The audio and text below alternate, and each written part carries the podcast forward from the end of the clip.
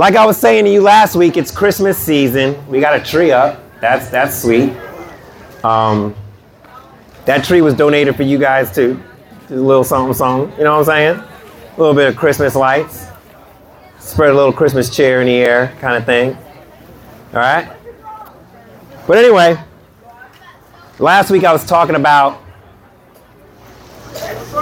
just how important the birth of Jesus is during this season and how the season kind of gets overwhelming.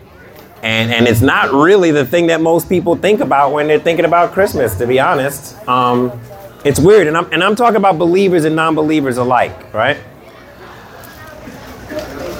But if you read your Bible, one of the coolest things about the Bible is that it all points to Jesus. Did you know that?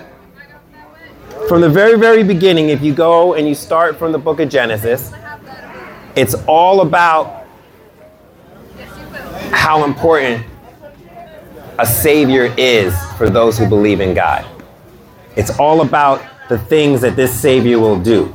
And then we get to the New Testament and we meet this Savior. We meet him as a baby. Then we know that he grows to a man, and then we know that he does a whole bunch of things. There's a message that he shares, there's these miracles that he performs. But the most important thing that he came to do was to die,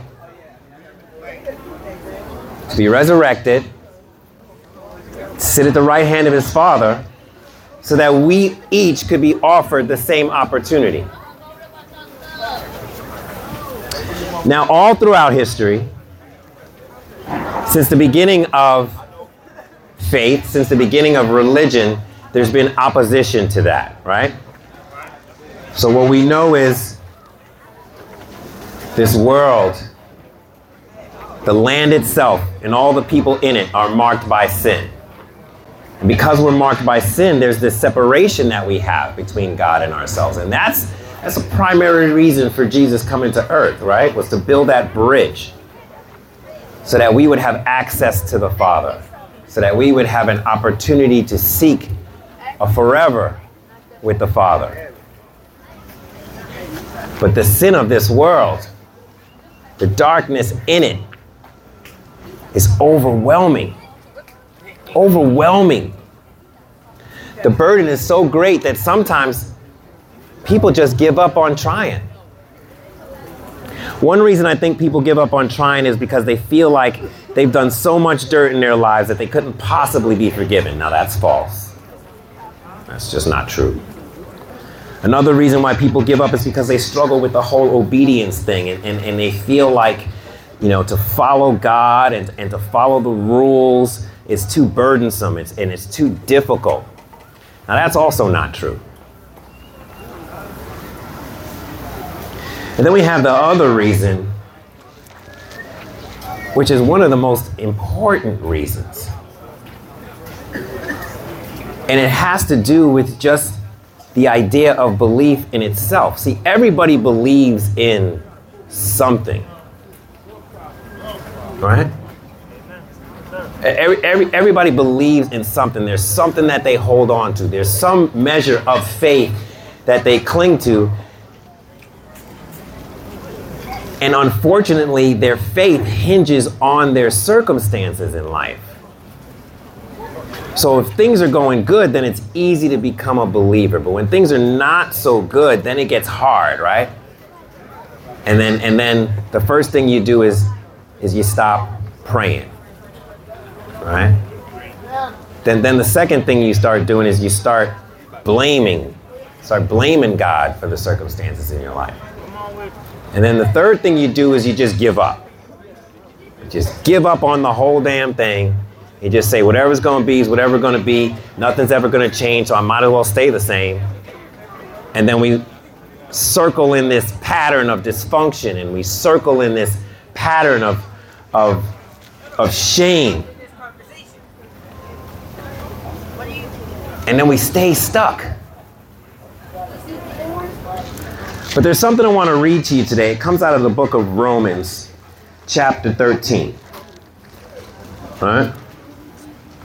It says a lot of things in, in, in Romans chapter 13, but I'm going to scroll all the way down to the bottom because there's this very important part that I want you guys to hear when I say it. It says, besides this, some other stuff that they said back in 10, which what they really said was love your neighbor, right? That's what it says in verse 10. But then verse 11 says, besides that, you know that the time, that the hour has come for you to wake from your sleep. For salvation is nearer to us now than when we first believed. Verse 12 The night is far gone, the day is at hand. So then let us cast off the works of darkness and put on the armor of light. Let us walk properly as in the daytime, not in orgies and drunkenness, not in sexual immorality and sensuality, not in quarreling and jealousy, but put on the Lord Jesus Christ and make no provision for your flesh to gratify its desires. Man, that's that's a deep one. There's layers to that. And I don't want to go into all of the things that I got out of it, but what I do want to step into is the dressed in light part. The verse says, Let us cast off the works of darkness. See, those three things I mentioned before that, that lack of faith, the wavering belief, the blaming God, all of that stuff works in darkness, works in isolation. It feeds on you in the dark, preys on you in the dark. It keeps you stuck because if you don't see light, after a while you stop believing that that light exists. But what's so cool about this verse is it says you can be responsible for this light. You claim this light. In another translation, it says, take off the dirty clothes. Take off that, that filth. You make that decision, not somebody else to do it. You do it. You take off your dirty clothes and you start to dress yourself in light. Because when you start to do that, it starts to get easier. It does.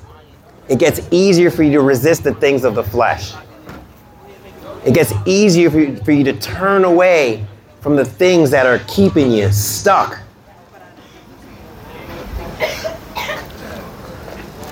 I'll tell you personally, this verse came to me this week because I just had some stuff going on and dealing with some people and some things that I didn't want to deal with. And I could feel, literally feel the darkness coming in. I could feel it.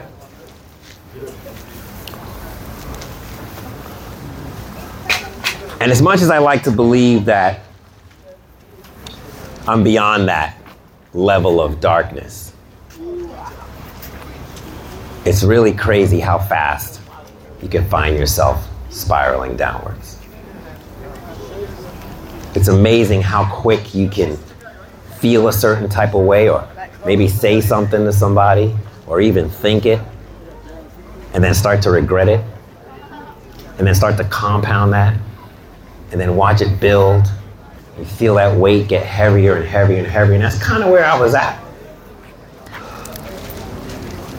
But I'll tell you, one thing about faith is that it requires obedience. So even in spite of the way I felt, I still opened up my Bible and read God's word, even though I didn't want to. And so I credit it to his grace and his patience with me that he brought me to this verse. And that's why I'm sharing this verse with you guys today. I don't want you to be afraid of the darkness. I don't even want you to like dismiss it and, and act like it's not there. But what I do want you to do is be bold when you find yourself in darkness. I want you to lean on the God given strength that He's put inside of you to push back against that darkness. Because, hey, listen, it's Christmas time. And I can't think of a better time than now when we're actually celebrating the birth of our Savior. He ain't done nothing yet, right? Just came to earth. That's what we're celebrating. But what's so huge about this birth? The book of Isaiah says, They shall call him Emmanuel. And Emmanuel translates from Hebrew to God with us. Amen. And that's why Jesus was born. So that he could be with us, that he could walk with us, so that even in that darkness, we would recognize that we're never alone. Even in that darkness, there's that little, little piece of light. There's that spark. And so I encourage you today to think about exactly what this verse says, this passage, I mean. The hour has come for you to wake up.